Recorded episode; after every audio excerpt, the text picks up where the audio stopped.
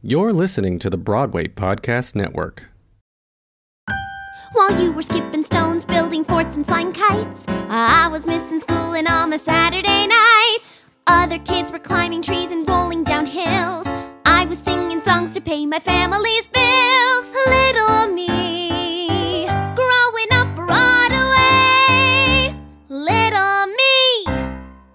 Hello, I'm Mark Tumminelli, and welcome to episode 11 of the Little Me podcast. I've been having so much fun doing this, so thank you guys for listening. And now you can follow us on Instagram at Little Me Podcast. I'm so excited to welcome someone I consider part of my family. We first met when she was six years old, and I had the privilege to watch her make her Broadway dream come true as young Fiona in the original Broadway cast of Shrek. Following Shrek, she appeared on Broadway in Billy Elliot, Mary Poppins, People in the Picture, and Larry David's Fish in the Dark. She'd appeared in countless films and on TV shows like Friends from College, Orange is the New Black, um, and Seven Seconds. She has also starred in my Broadway Workshop productions of Carrie and Pippin. And to top it all off, she just finished her freshman year at Harvard. Welcome, my good buddy, Rachel Resheff. Hello. Rachel, it sounds nice when you hear like all of that together. I know it sounds like okay, that's like a little I didn't even mention any movies. I'm just focusing on the Broadway and the TV shows I've watched. um, so you've done more than people who are like in their 70s. So congratulations on being the most talented uh, child ever. Thank you. So welcome to Little Me. Crazy Thank year, you. first year you had at Harvard, huh? I know it really uh it feels like it was like a few months at Harvard and then a few months like in my room on Zoom. um, but it was great. You get like, are you finished with the year? How does that like wrap up if you are not in school? Yeah, no, it was the same uh the same kind of layout of the semester and I had just a bunch of essays to do to finish off my year. So I had my classes on Zoom a few times a week and then in May we finished and then after that uh it's just then I've ex- been experiencing like real quarantine uh 'cause I didn't have school anymore. Great. And that, um, so Harvard's like, it's not super easy to get into. Not No. everyone, not everyone gets to go there. Um, at what point had you like set your sights on like, I've, this is where I'm sort of meant to be? I don't I feel like I always um I always had that kind of thought in my brain that I would go to an academic school. I feel like people had people told me growing up so many things about what I should do with my life. Some people would be like you should go to school for acting. Some people should be like definitely don't go to school for acting. Some people would be like don't go to college. Um, but I always wanted to definitely go to college and throughout I guess high school I w- I thought that I would go to school for musical theater. I was like, that's what you do if you want to be a musical theater actor as an adult. Like, you go to school for musical theater. And then I think when I did probably those shows junior year, senior year, when I did Pippin, when I did, um, ooh, when I did uh, 42nd Street at LaGuardia and Little Night Music, it just felt like um, I was still, I was getting so much training at LaGuardia and I kind of felt like maybe if I hadn't gone to LaGuardia, I would have gone to school for theater, but because I had that kind of formal acting training in addition to my years of on the job training, it kind of felt like, okay, I think I'm going to go for an academic school. And then that was really scary. And senior year was so stressful because it was like, I have no idea if this is going to happen. And it, it happened, but it was definitely stressful. You said something so smart that I, I tell everybody when we um, were seeing each other in December and we went to see LaGuardia's production of Cinderella, which was beautiful, and they do incredible shows. People were flocking around you like I was with Julia Roberts, um, but partly because you were going to a school that so many students had their eyes on and they wanted to know what your experience was. And I had asked you, I said, Do you feel so special that you go to Harvard? And I don't know if you remember what you said, but you said not at Harvard because everyone goes to Harvard. Right. Yeah. I mean, when you're there, it's like you're surrounded by so many smart, cool people. I mean, also, I think there is a kind of joke about Harvard that when you go there, you let people know that you go there and you talk about the fact that you go there. Uh, but so it's not like like being a vegan. right, like being a being a vegan. Uh, you just got to work it into every sentence. Also, the gap year, I got to work that into every Yeah, sentence. a gap year. I'm a Right. vegan and I go to Harvard. Yes. Um, but yeah, it definitely it feels relatively normal and it's kind I guess it's weird looking on the outside that it's normal, but it's that's just like where I where I go to school and I also kind of have this feeling of like it doesn't really matter where you go to school. Like it matters where you go to school, but it it also matters what you do with that education, you know, and what you do with your time there and how you spend your time, how you take in what you're learning, all that kind of stuff. So, yeah, it feels. feels Do you good. love it? Are you learning a lot? I yeah, I'm learning so much. I mean, I think the classes are definitely my favorite part so far, and uh, I think first semester I was a little bit like, where am I? I don't understand where I am. this is I'm living on another planet, and then slowly it started to feel like okay, you know, the people are great, and I have a lot of great friends there, and I started to really enjoy living there and enjoying that kind of like not a city, but not not a city, and that And you're still coming back to audition and you did a workshop of something we can't talk about, but Mhm. you you are continuing your career at the same time, which seems right. very difficult. How hard is that to balance? Um, I'd say it's hard to balance if you like want to go to a lot of parties, which I don't know if that's like my mo. Not really Uh, your brand. no, no, it's not my brand. So usually I I didn't have classes on Friday both semesters. I kind of made my schedule that way. So if I wanted to come in, which I ended up coming in a lot, I would leave on like Thursday night and then be in the city for a Friday audition or um, and then sometimes I would stay over the weekend if it felt like, oh my gosh, it's a schlep to get back right now. But yeah, it was it was tricky sometimes, but also I really love that I'm still having both worlds because I feel like be, being back in the city, like doing the things I love, like that's part of what makes me me. And Mhm. so it's even though I'm kind of in this new world, I also am still keeping a lot of the stuff that makes me who I am. So I think it's it was definitely helpful with the transition. And second semester when I did that workshop, I had the first kind of glance at what it's like to actually like miss a chunk of school and it wasn't that bad it was Right. Well, you you've know, been doing it your whole life, which is so we're gonna rewind right now. You yes know, there's almost no time in your timeline where you could just be at school. So No. you wouldn't understand what to do with that anyway. So talk, talk to me. Let's go back to the beginning. You're you're six years old. You're performing at Random Farms Kids Theater in Westchester with our buddy Anya Wallach, who Mhm. kind of starts everybody's career in this business, including mine. Um, and so um, you're you're doing these things, and then so what happens that takes you from being like the kid who doesn't really know what's going on in Willy Wonka to to let's pursue this in a much bigger way. How did that come about? it wasn't really a game plan in any way it wasn't like eyeing the stage and being like i'm gonna be on broadway like i never really had that moment i had seen a couple broadway shows for birthdays and stuff but i and i loved it and i loved theater so much but it just didn't feel like that i didn't really think that that was a possibility and it wasn't even like my my dream really. It was something that was so cool but i wasn't like when i grow up i'm going to be on broadway. I wasn't like that kid. I kind of i don't know.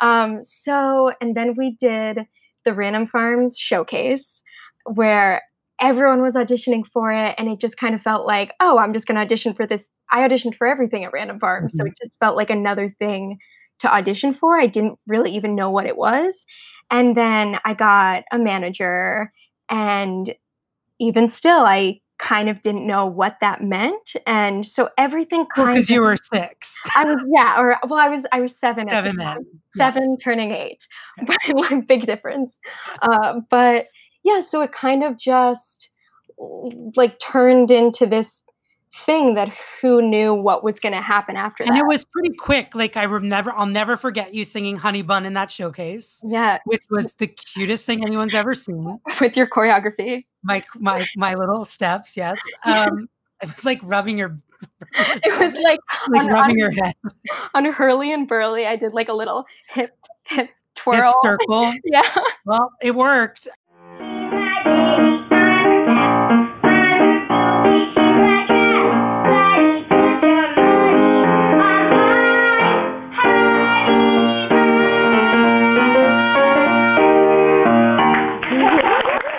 Um, so you got a manager, and then Shrek came along very quickly. It was like in the first six months of you having management, right?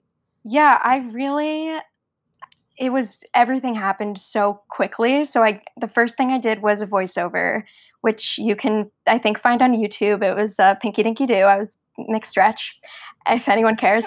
Uh, and then the second thing I did was a feature film that summer with Edie Falco and all these people and i had this like long audition process for that film um, and then i that was a great experience and it was my first thing my first big professional thing and i had a big part and I, who knew that i was going to be doing so much theater and then a couple i don't know months maybe a month later after i shot that film in september of 2008 i auditioned for shrek and then i had a call back and then i got the part and then I started being on Broadway. and then we couldn't stop her. What do you remember most about that experience of Shrek going from your only real experiences were doing random farm shows or doing your school whatever to a huge like 20 million dollar Broadway extravaganza with Sutton Foster and Brian Darcy James and Chris Sieber like what do you remember most about that experience? Uh, I feel like the answer is kind of in the question. It was such a big big show, big experience. And I had no idea what I was getting myself into. And neither did anyone else in my life because I don't come from a theatrical family. I don't come from any actors or any type of, you know, show business, anything. So it was really like, what is this? And like, what am I getting into? And also, um, and I was so excited, but also I was supposed to be doing uh, a random farms show at the time. And when I got Shrek, I asked if they could wait a couple weeks because I still I had to perform as Sandy in Grease at Random I remember. Yes, I was like, I don't I don't get it. Like I have to I have to I'm still do Sandy that. in Grease. I have to do that. I have to do it. So uh, I got over that. Uh, I was convinced that's not the move, and I started. And also, Shrek had uh, just gone to Seattle. Everyone knew each other. There were really only, I think, three new cast members from uh, who were not in Seattle. So it kind of the rehearsal process for me was kind of like a rehearsal process I had like when I was doing Billy Elliot, which was quick and I was kind of going into something that was already developed rather than some of the original cast that I've been part of that it was like ground up. Like it wasn't really that kind of ground up thing. Um, so it was really, yeah, I was getting into something that was so large and I felt so small and I was excited and I was just learning every day as I went along and learning. remember that first performance, that first time you were on? I kind of don't like. I want. I wish I. I wish I did. I wish I could be like, and that was the moment. I mean, I remember being surprised that you could see people's faces in the audience. That was Mhm. kind of surprising. And I also hadn't had that much rehearsal going into it because they had done it in Seattle because there were so many And you were sharing a part with someone who, so she was doing it or you were doing it depending on what was happening. Totally. So I was sharing the part. We both did four shows a week, and the girl that I was sharing the part with had done it in Seattle. So the way that I learned the part, rather than them like taking rehearsal time for that kind of thing, because there were just bigger things to work Yeah. on than I know it's today. Um, so I was like sitting and watching for those couple weeks of rehearsal, and then I learned the music uh, the last day that we were in the studio, I think I had like a rehearsal with the assistant director and we learned the music. And then throughout tech, I also watched a lot. And this is, I can say this now because we're adults and like I've known her since then. But the girl that I was sharing the, the part with, Leah, asked, are, like, if I was her understudy because I was, you know, I was, I was a lot of watching and I had, I think, one or two rehearsals and then i and then i started then i was in previews. So everything was so so quick and i was really coming from a place of observing and kind of no one knew what to expect from like this little eight year old child. And i kind of it just kind of like clicked and it kind of worked and the adrenaline kicked in and everything What kind of adjustment was, it wonderful, for and it your was so family that all of a sudden you were doing eight shows a week and the youngest member of the you know family was out working essentially every night? Um, I it was definitely an adjustment. It was an adjustment from us just all doing our extracurricular activities all the time. My sister and I both did theater together at Random Farms. And I think once I started doing it professionally, she kind of shifted to other extracurriculars. And it, you know, it definitely. I'm sure that gets tricky.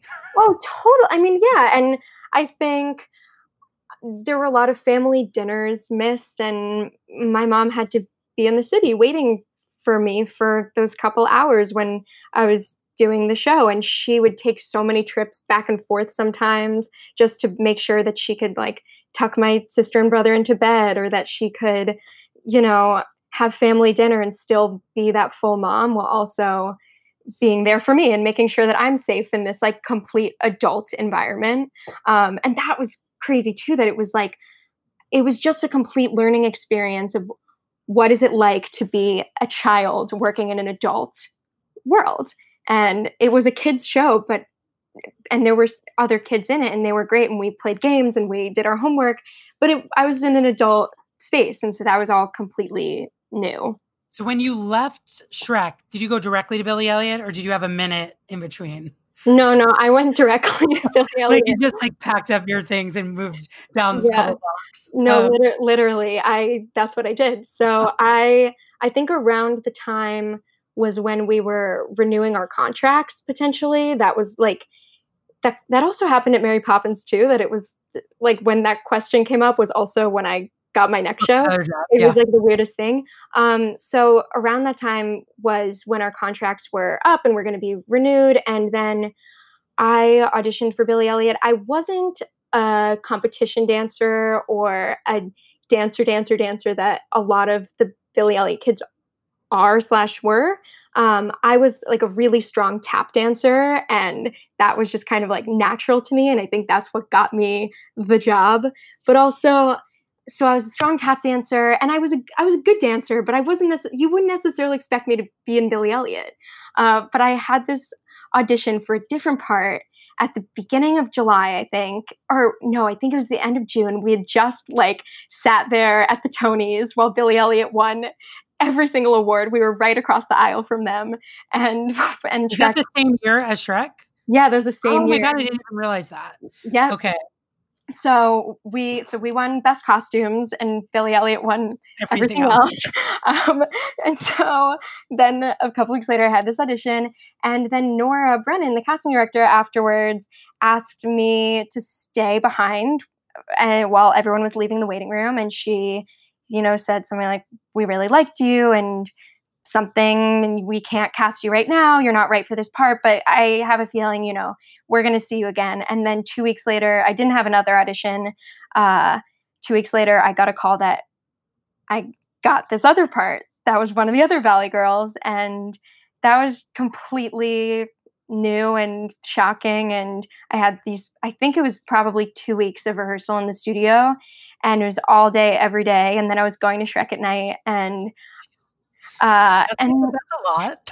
No, totally. And I was still going to school. Cool. Oh no, at that time I wasn't. School, Billy Elliot, Shrek, you know, normal. Right. So that was the summertime. So I guess I didn't have school at that time, but uh, it was also kind of funny because I was like a little chubby when I did Shrek. Mm-hmm. Like I was like a little a little butterball, and then so many people were like, "Oh my gosh, you've lost so much weight," and I was like, "I did not realize that I was chubby before, but thank well, you. all you ate was soup, if I remember correctly. yeah, every single show. And uh, you were constantly running around doing a Broadway show. So right. you're gonna lose any baby fat. That is that's the diet. I'm gonna start. Right. No, but so I was dancing so much doing Billy Elliot. So I like just would I think people were like, who is who is this? Um, and so then I went into that show and that was I was a replacement and coming into a very like formed family. And i kind of had to figure out how to work my way into that family. And the girls in the dressing room were all so nice and welcoming and warm. Uh, but it also i still had to kind of figure my way out getting in there. And then once school started again then it was like okay how do i do my homework in the dressing room of like 15 girls. So I would so much more fun to do a show like Billy Elliot with 25 kids in it over Shrek with just these three sad salads. no, I mean, I think all of them were different experiences. I was I've been thinking about this recently. Even I play Sudoku sometimes as my quarantine activity, and I learned how to play Sudoku like when I was in Shrek, or I learned how to play Boggle, which I am still very good at Boggle, and like those kind of things that made that experience really special being backstage. And Billy Elliot was just different. It was like they had already been there for I think a year when I got there, and there were all these activities like Halloween, and we would, you know, haunted house, and there was um, just so many activities for the kids, and there were also so many wranglers. It was just a big kind of uh, machine because there were so many children in that How show. Stay in that show. That show I stayed in for I think ten months and then I got Mary Poppins. So I so I so I left. Um, I remember you booking Mary Poppins. I was like, is this girl kidding? Like, it was just those three back to back. That was like nut. Like, no one was doing that then. right. No, it definitely Okay, so you joined Mary Poppins, which is another huge Broadway family show with what? There was always three sets of kids, so six Yeah. at all times. Mhm. What was Mary Poppins like? that show is magical. That was just Disney just so knows how to work with kids and also the kids were such a big part of the show and the show had been running for I think 4 years at that point. So they really had a system going of making sure everyone was nice to each other, making sure that you know, everyone was disciplined but also that we had fun. It was just and then the show itself was magical, literally. It was so wonderful and also um we all the six kids all started together at that point we everyone had just left so it was really like we were a new bunch coming in together. And i i don't think i realized i don't know if i've said this enough but like i just at these times did not realize how big these things were or even the fact that i was going from show to show to show people would say to me that that was a big deal and that that was un- unusual um, especially for a child but it, i just would that was like okay I'll, like i guess that's unusual but it wasn't something that i was like oh my gosh i am Look at me. I am in Mary Poppins now. Um, yeah, so and it was such a big part too. Like we were on stage the entire time, and it's kind of like Shrek. I learned how to sing on a Broadway stage. Billy Elliot. I learned how to dance on a Broadway stage, and then Mary Poppins. I put them all together. In Mary Poppins, they um, did you have different sets of of guys, boys that you would go on with, um, or did you always have a team?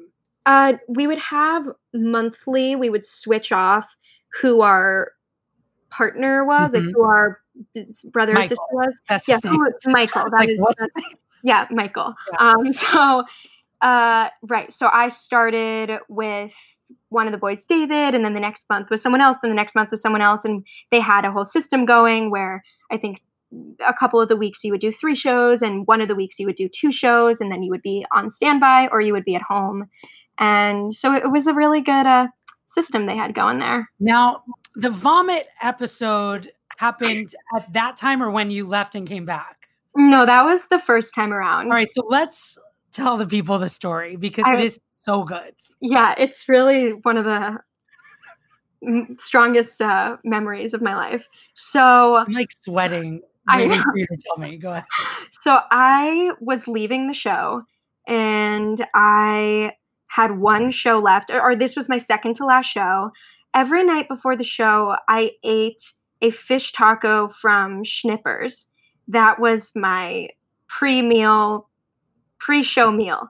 So I was feeling a little queasy. Like I think I had been feeling a little queasy that whole entire day. Didn't want to acknowledge it and just kind of went about doing the show. And in in Mary Poppins, the house is uh, you know, it's that the back of the house goes upstage and then the nursery comes down and then the roof goes up. So So We would climb up to get into the yeah. into the nursery to fly down, right? Yeah. So we would fly down for every scene that we would have in the nursery, basically. And so we were about to go down. It was it was the beginning of the show. I think we were maybe a couple numbers in. Just sang "Perfect Nanny," went upstairs and sat in the nursery waiting to fly down. And then I this was such a short window and I said I don't feel well and I vomited on the floor and on the bottom of my dress and then a stage manager who was always sitting in the closet came out, wiped up my throw up, and then we flew down in the nursery. I did the whole number. And then I did the whole number after that. So I went off stage. My dresser, or the kids' dresser, Maya, she wiped my dress, and oh, it's disgusting. And then I went on to do Jolly Holiday, and I was like, I do not think I can I can do another one. So I called out at the show, and my grandpa was seeing the show that Aww. night. And then all of a sudden, Sadie, Sadie Seelert was on.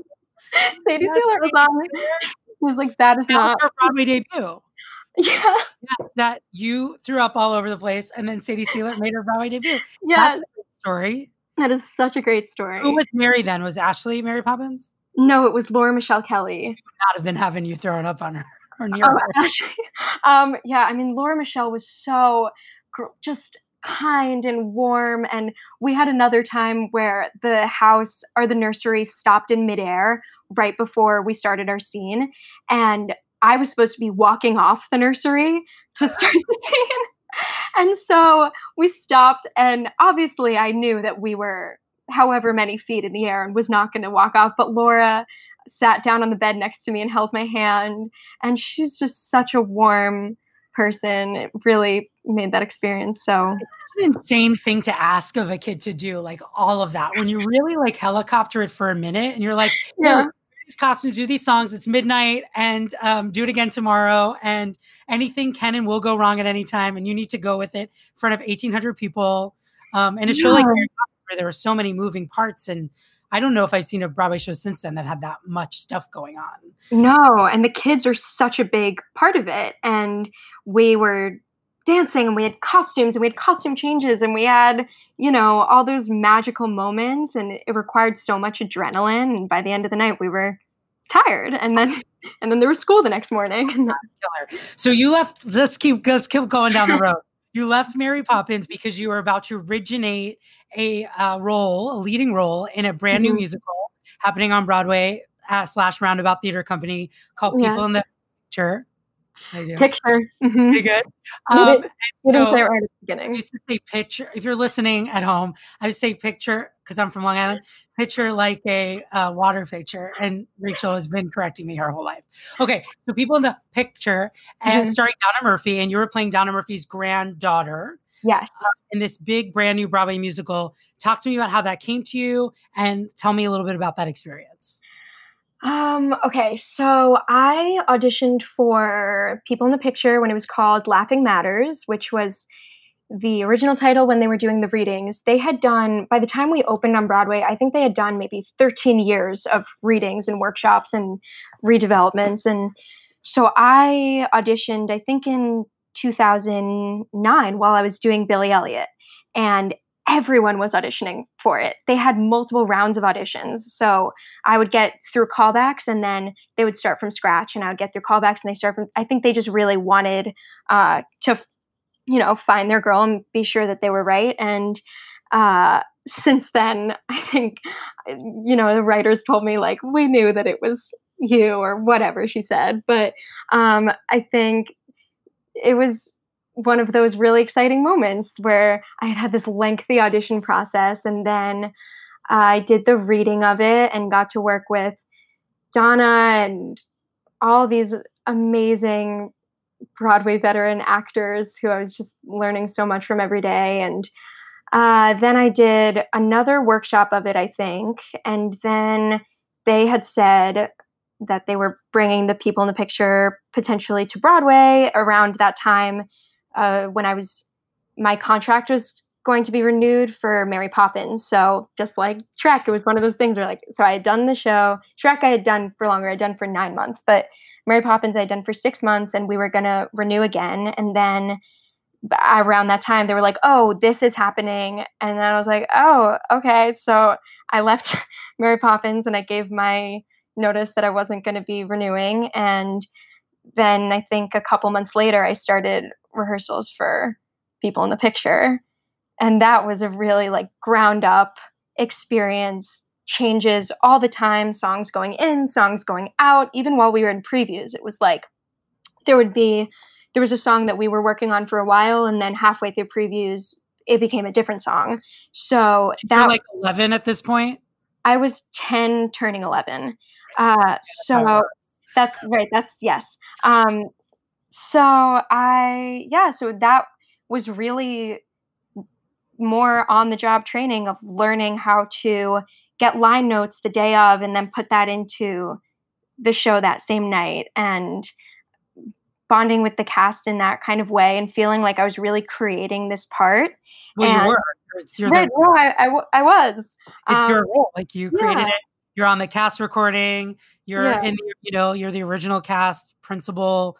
Uh, creating a role is the coolest thing ever. And to get to do that at your age is huge. Yeah, and I, I think sometimes I forget that, you know, I originated the role in Shrek because I was so young and didn't process what that meant that uh, Leah and I were both originating that part. So when I see people do it in high schools and in all over now, I'm like, it's hard for me to process that I was, you know, one of the first two girls doing that part. And so when people in the picture, yeah, it was it was this feeling of I kind of lived and breathed that show, and it was a very emotional show. It was very it was very heavy and i had i learned how to kind of do that eight shows a week so that was also the first time i was doing eight oh no billy elliot i did eight shows a week so scratch that but uh yeah it was i billy elliot was i was in the ensemble and i understudied debbie and this was a larger part and i was doing it every night so yeah Um, so that show like wasn't received in the way that I think a lot of people had hoped. I mean, it Mhm. had some really beautiful music and a gorgeous set design and an incredible performance by you and Donna Murphy um, and so many other people. But the it didn't become like a huge moment. Was there a lot of disappointment in that? Could you feel that? Uh, I think I was.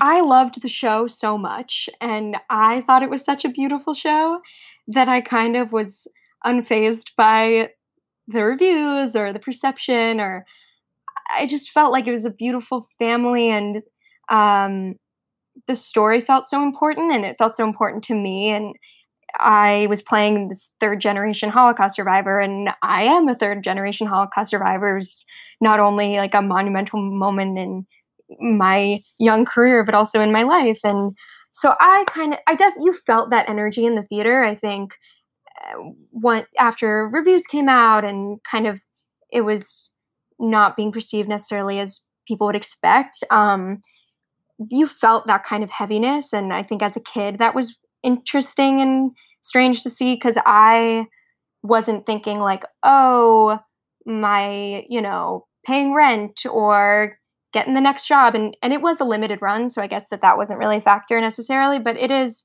it can weigh on a cast and i wrote this letter called dear ben brantley and Oh my God, this is all coming back to me. Keep going. yeah and i wrote this whole it was like 12 pages long and i wrote just everything i loved about the show and the people and it was mostly about the people and i kind of went in depth about every person and why it was so special and i don't know i don't know if anyone felt like that brought more levity but it definitely made me feel better and But your I- experience is not changed because the uh, because it wasn't embraced critically as this huge hit. It didn't win Tony Awards. It wasn't. But right. I mean, it, it definitely it could have been one of those moments that was maybe career altering in a certain way. Some, you know, it was a really big part, and it was a uh, who knows. But so maybe if it had had like we had performed on the Tonys and we had whatever, who knows what that would have looked like. But I didn't really look at it in that way, and I that show is still feels so special and important to me, and I feel like I learned so much just by observing. I was working with, you know, Chip Zien and Lewis Stadlen and Donna Murphy and Joyce Van Patten and Nicole Parker. Like every night I was just watching them. And that's kind of a the kind of education that you you can't really it's like truly the best training to work with great people. right. Um and yeah, so I'd say it was what it was and in terms of the perception, but it didn't make that experience any less special for me. So leaving that show, I'm sure once that show closed, it was pretty hard for you. Were you ever out? Did you miss a single show? I don't think I missed a, a single show. Um, yeah, no, I really like powered through that, and it it was definitely hard. I don't remember my emotional life at that moment. I know that every time I left a show, I would cry, even if I didn't think that it was going to. That was shocking to me in my first couple shows because I didn't realize that that happened, like when everyone's singing Happy Trails to You. Um, but this was the first time that I was like closing a show. So I closed the show and then I don't know, it was maybe summertime. I was going into sixth grade, I was going to middle school, and I'm sure it was a little bit kind of like, okay, back to reality. But then I had done this reading of The Big Meal at Playwrights, or, yeah, The Big Meal at Playwrights Horizons. Um, and that was happening in the spring. So I kind of had that on my calendar. and then meanwhile, I got this call, I think it was probably a couple months after the people in the picture closed, maybe three or four months tops where they needed an emergency replacement for one of the Janes that they had had. And I still fit the dress because I had just left the show a year before. And I went back into Mary Poppins for a few more months from I don't I don't know when I started that. Maybe it was like uh, November through April or maybe earlier than that because I had uh, the big meal lined up. Was so, it so fun to go back to do that again? Yeah, I think I didn't. I kind of forgot. You know, I didn't know what it would be like to to get back into it, and I forgot that rush that you feel of being on that set and the magic of it. So it definitely it was it was weird kind of to step back into it because I was like, oh, oh right, this was my everyday. And but also I loved that I got to go back and work with new kids, new people, um, I mean, a lot of the same people were still there, but I also felt kind of more ingrained in the Mary Poppins family because I knew more. Cast you did the Big Meal at Playwrights, which was a very cool play, originating a role again now in an off Broadway mm-hmm. play, um, yeah. which was, seemed like an impossible thing to learn because all these conversations, if I remember correctly, were happening at the same time. Yeah, um, something bizarre like that. That is exactly what it was. Um, and then we have to get we we could talk about your career forever. We have to get to this big, exciting moment you have in high school. So you go, you start ninth grade at LaGuardia, right? You went mm-hmm. at ninth grade. Um, yeah. and then was that the year you booked Fish in the Dark, or you booked it tenth grade? No, grade. it was ninth grade. You start a new high school. You're like, I'm here, high school. I'm going to learn how to be a regular student. Yeah. Because I'm in the dead years. And we know that most people don't work a ton between ninth and 12th grade. Um, mm-hmm. Um, and yet you, you booked a Broadway show like almost immediately. That's, yes. And it was not just any Broadway show. You booked Larry David's Broadway play. Um, and that is a huge, huge thing. So tell us the story. Uh, yeah, I think that sentiment kind of stuck with me for the first few years of, you know, ages 12 to 14. People were like, oh, you're probably not going to work because that's what happens. You're a teenager. That's so I had mentally prepared myself for that. And I also felt fully equipped for that time because I stayed in regular school throughout my entire journey. Were homeschooled. Right. So I was like, uh, that's totally fine. And then I got these kind of lucky moments where I worked on plays from sixth grade through eighth grade. I did uh, an off Broadway play every year of middle school. So, which you can imagine how middle schoolers perceive that. But cool. Yeah, like they're like, oh, you're going to your off Broadway play. That's great. Um, theater. Go ahead. um, so yeah, so I'd been working on plays, and those each I could talk about those experiences forever. And uh, then I started at LaGuardia, and LaGuardia is so big, and I think people don't realize how large the school is. Like physically, there are just so many students there, and I I definitely felt um, overwhelmed and you know small again. like uh, like no one will miss me if I hop out to do his play.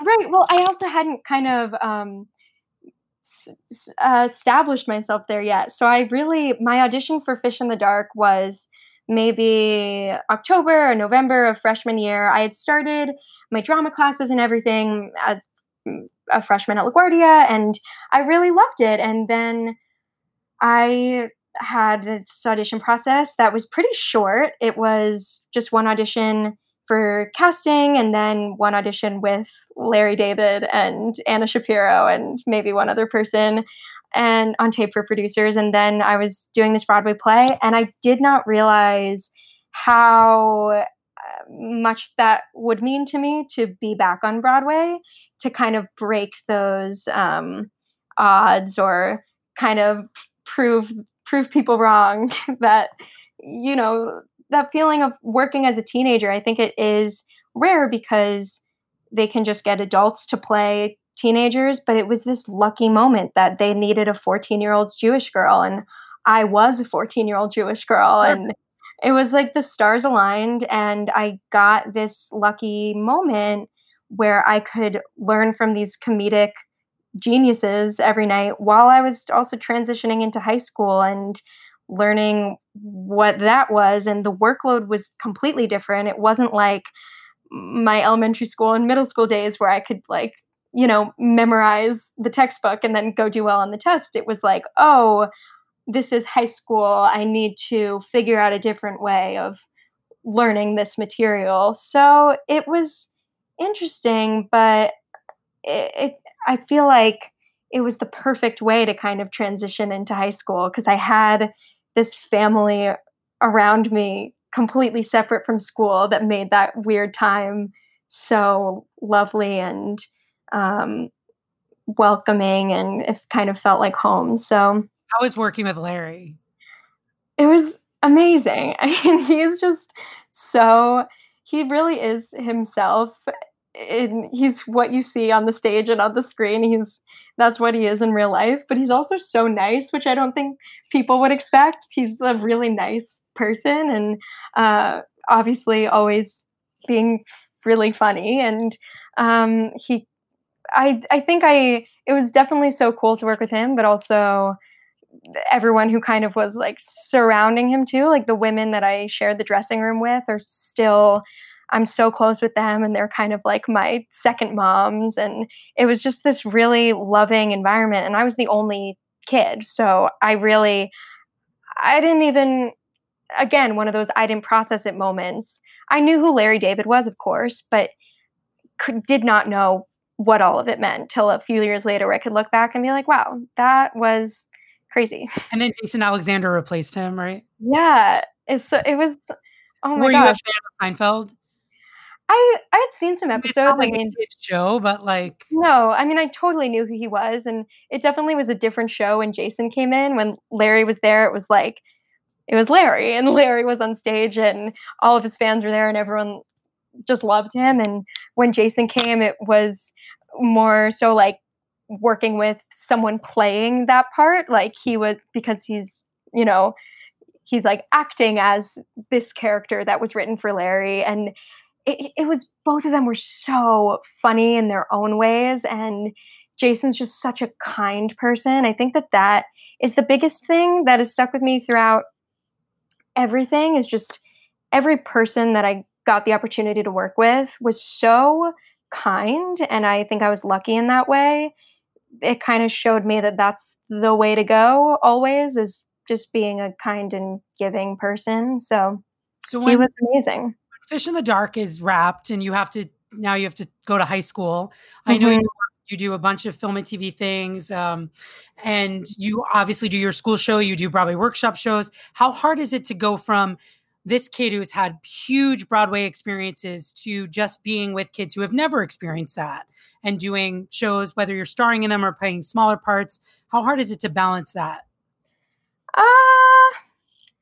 I don't know. I mean, it was definitely different, but I had I had some time between my kind of uh, stint of doing four Broadway shows in a row.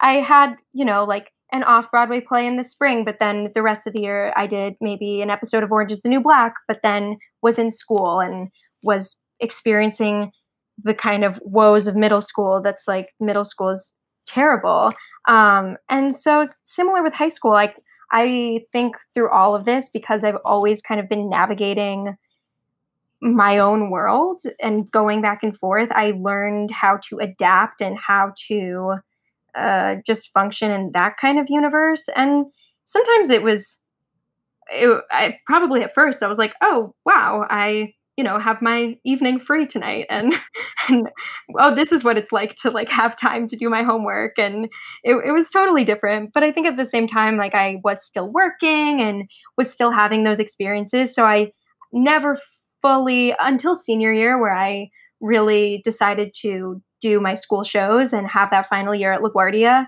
Um, I didn't really have ever full moment of being like, okay, now I'm just a regular kid, not as much auditions, you know, like that, that. I know that you had to, we won't get specific, but I know you had to turn down job offers so that you could do your senior year show. How mm-hmm. hard was that? How hard was that of a decision to make? Well, that is a very uh, nuanced decision. Complicated, we know. I'll write about in my memoir, but uh, I yeah, it, that was really hard and confusing and looking back, it's kind of the one big thing that I look back and I'm like, wow, that I don't know if that was a it may have been a mistake and maybe it wasn't. Probably maybe not. Probably know. not. You know, it's just a play. And so yeah. many people have said that to me since then, and I've totally come to terms with it. I actually read that play in my playwriting class this year, and it felt like a very full circle moment. Yeah. Is it was very cathartic. Um, but yeah, it was it was a tough decision to make, but at the same time, I did little night music, which many people would be like, uh, high schoolers doing little night music. What is that about? But I that was a real growth experience for me, and I felt like I grew so much as an artist in that time, and also personally, I it was a really hard year, and I needed those kind of moments that it was harder to kind of come out the other side and yeah and be a, and be a senior in high school and have yeah. experience. Um, rachel you're the best. Okay we need to we i have so much to talk to you about but we have to do obsessed. I need to know what you're obsessed with and what's getting you through the quarantine or anything that is keeping you happy and joyous and then we have to get into our broadway workshop quick fire questions. Okay so great. you get to start with your obsession and then i'll tell you mine uh, my obsession is the fifth season of Queer Eye. Okay. I know that's not you don't like that show that much. I me, but I love that show. I think uh, there have been a lot of times in quarantine where I've been watching very heavy things. Um, I watched like Normal People, which was very good, but well. also very consuming and a little bit depressing. So after that, I kind of made a vow to myself to watch kind of mindless, uplifting things, and Queer Eye is exactly that it's very uplifting. So well, I'm going to give you this wasn't even my obsession, but I'm just going to give it to you. It's called okay. Game Face. It's a British comedy that's on Hulu. It's truly the funny one of the funniest things I've ever seen. Game Face. I don't I the woman who is the star of its name is escaping me. She's brilliant and it's it's perfectly British and amazing. Great. Um, but my obsession this week is the Amelie recording, the UK cast recording of oh. Amelie starring Audrey Brisson it is so good. I saw it in the West End at the other palace. It is eh, they fixed that show. They figured out how to make it work. And if you are listening to this, give it a listen. It's on Spotify and iTunes. It is fabulous. So that's my obsession. Wonderful. Obsession. Okay. Obsession. Are you ready for the Broadway workshop? Rachel Resheff, you're about to have the oh Broadway Workshop Quick Fire Questions, which is a series of questions put together by myself and Broadway Workshop students specifically for you, Rachel Resheff. Okay. Um, Favorite fast food? Uh, I don't. Uh, French fries. Favorite vacation location? um, anywhere in New England with like a beach. Okay. Scariest thing about going to Harvard? Um, uh, being in New England. First, well, more on that later. First Broadway show you saw? Uh, hairspray. Did you have braces? Nope. Wow, nice one. But um, I got my I got four wisdom teeth out this year, so I felt like that kind of made up for it. Did, did. I had them all out too, and I had Invisalign. Um, if you go, if you can go back and do one performance of anything you've ever been in, what would it be? Um. Uh oh, this isn't quick fire anymore because um maybe Big Meal or Mary Mary Poppins Great. or I don't know All of them. or Um, or maybe no uh, maybe like Forty Second Street too at. LaGuardia. so oh. good. That was great. Thank you. Um, I'm sure you could play that part again. Tap tap it out. Um, what would your superhero power be? um, probably flying. If you had a yacht, what would you call it? I'd call it. This is my yacht. Sorry. My yacht. Sorry. Um, who wrote your college recommendation letter? Uh, one of them was written by Larry David. That's amazing. Um, okay. What store do you shop in most when you can shop in a store? Probably CVS. I mean, Love shop there now. But Um, would you like to play Katie and Mean Girls? Yeah, I'm just putting it out there. I just think you'd be so good. So Thank I put it in the questions. put it in the atmosphere. I'm gonna put it, I'm sending it out. Um, not that I think Mean Girls is coming back after all, but um, you know, Just in case. in the revival. Um, how hard was it to get the blood off of you after playing Carrie at Broadway Workshop? It was so hard. I don't even know if it came off. It's there somewhere. Can you name one show on TLC? I can name so many shows on TLC. Well, I one. can. I can name nine. Uh, oh my god. 90 Day um, Fiance before the 90 90 Day. Fiance. Uh, say yes to the dress. Say yes You to watch the 90 Day Fiance? My mom watches 90 Day Fiance, and then I I come and I watch it with her, I'm and start texting Karen about it. it Um, makes me really kind of sad a little bit. so upsetting. What do you Yeah. want on your bagel? Um, vegan. Um, probably avocado. wait, but wait, wait, but I recently started having fish again, so now I'm having lox, which is like great. Like that was the one thing I missed. Fill in the blank. Having a Wrangler is like Um, having a wrangler is like having the best friend you didn't ask for. No. No, no. I see your face. Um, worst part of being a Mary Poppins. Throwing up. Okay, pre-show ritual. Um, vocal warm up and hot water, and That'll do. that'll do. Um, strangest stage door interaction. Um, I don't really think I had that many strange ones. I probably did that I don't remember, but Okay. there was there were a couple people that maybe like knew my name that I was like, "How do you know my name?" That felt strange. That feels weird. When an adult person knows a child's name is very. Yeah, Okay. about it. Um, go to album for a car trip. Uh, hmm, probably Joni Mitchell. Blue. Blue. Um, it's everyone's favorite. Favorite Billy and Billy Elliot. Oh my gosh. Oh. Mm, probably maybe Trent. Right. Trent was so good at everything. They were all so good. And you said Trent. Um, do Yeah, you, Trent. you bake? Do I bake? Yeah. I I try sometimes. I feel like I kind of um try to perfect recipes that are very easy. I want blank movie to be a musical. Adventureland? Ooh, that's a good call. Yeah. Um, what role should Patti LuPone play in the musical adaptation of your life? Uh maybe like mm, oh she could play so many people. So in theater world maybe she would play my Wranglers Oh my God. and that'd be great. In real life maybe she'd play like my bestie at school or who knows. Um, what is your favorite app on your phone? Probably Spotify. First audition song? Heart from Damn Yankees. Ooh, I do rem- kind of remember that. Mhm. One job you didn't get that you had a hard time getting over. Probably there was a production of Fly at uh I don't I think they did it in like Texas or something that I had a lot of auditions for and I don't usually get emotional about auditions like I don't you I usually kind of brush it off but that was one that kind of kind of hurt my feelings or I felt like damn Well, I hate them. Um, right. If you can have dinner with one person, living or dead, who would it be? um Sara Bareilles Favorite vegan treat? Oh gosh. I just made these vegan cookies that are very good. Right. You just look up like Well, vegan chocolate chip, there's no, vegan chocolate chip cookies. Okay, weirdest experience as a child star. Uh, probably. Can I? Can it be more general? Yeah. I think it gives you like an interesting relationship with growing.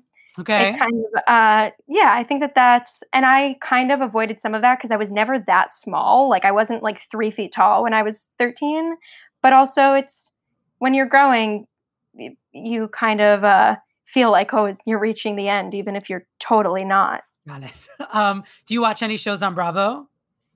No, I used to watch, um, was it Millionaire Matchmaker? Yeah. Was that, in- that was very, I, I liked that show. So you cannot. Can you name two housewives? Oh, totally. Uh, Nene, Nene Leakes, Great. uh, Teresa. Nice. Great. I'll take them both. Yeah, Um, I'm with it. you just picked like the two most notorious housewives too. Um, last book say- you read. Um, mm, I'm Great Gatsby. God, you're so.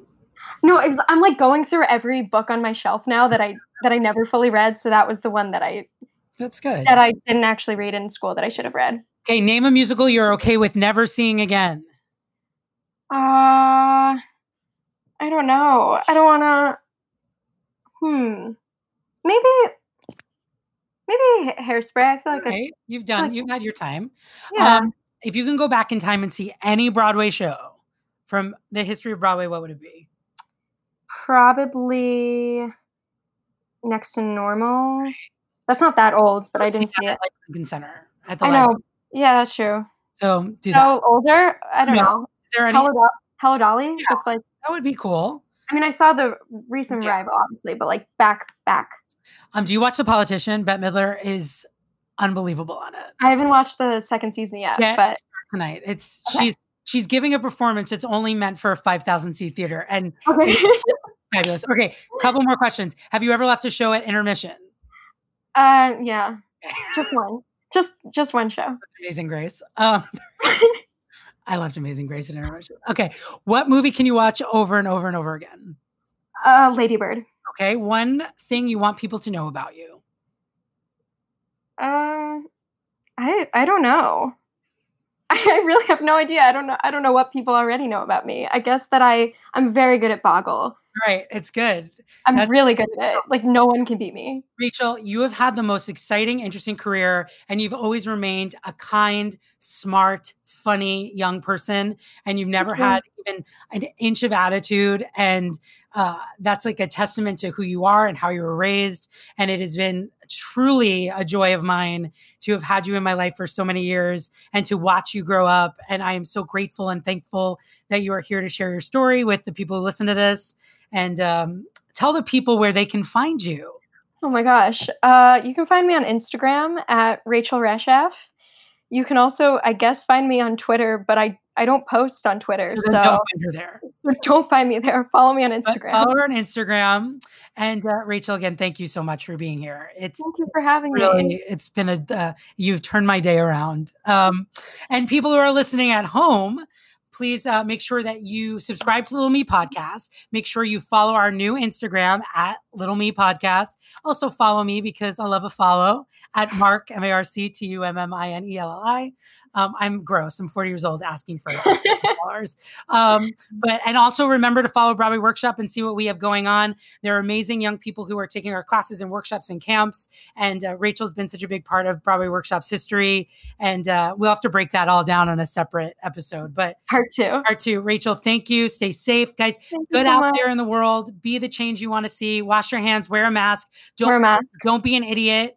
And um, you know, listen before you talk. Sometimes. I don't I know if that helps. I think I think that that's good. That's very that kind of sums it up. I'm listening a little bit more than I ever have, and I feel good about that. So, Rachel, I love you. Everyone love listening, you. thank you, and we'll see you next week. Yay!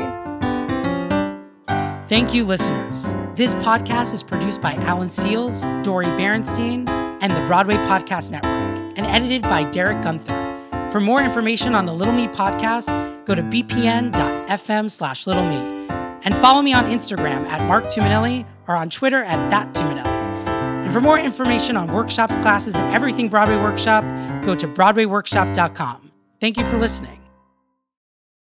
Hey, it's Leslie Odom Jr. here on the Broadway Podcast Network to tell you about the Rise Theater Directory, a program of Maestra Music.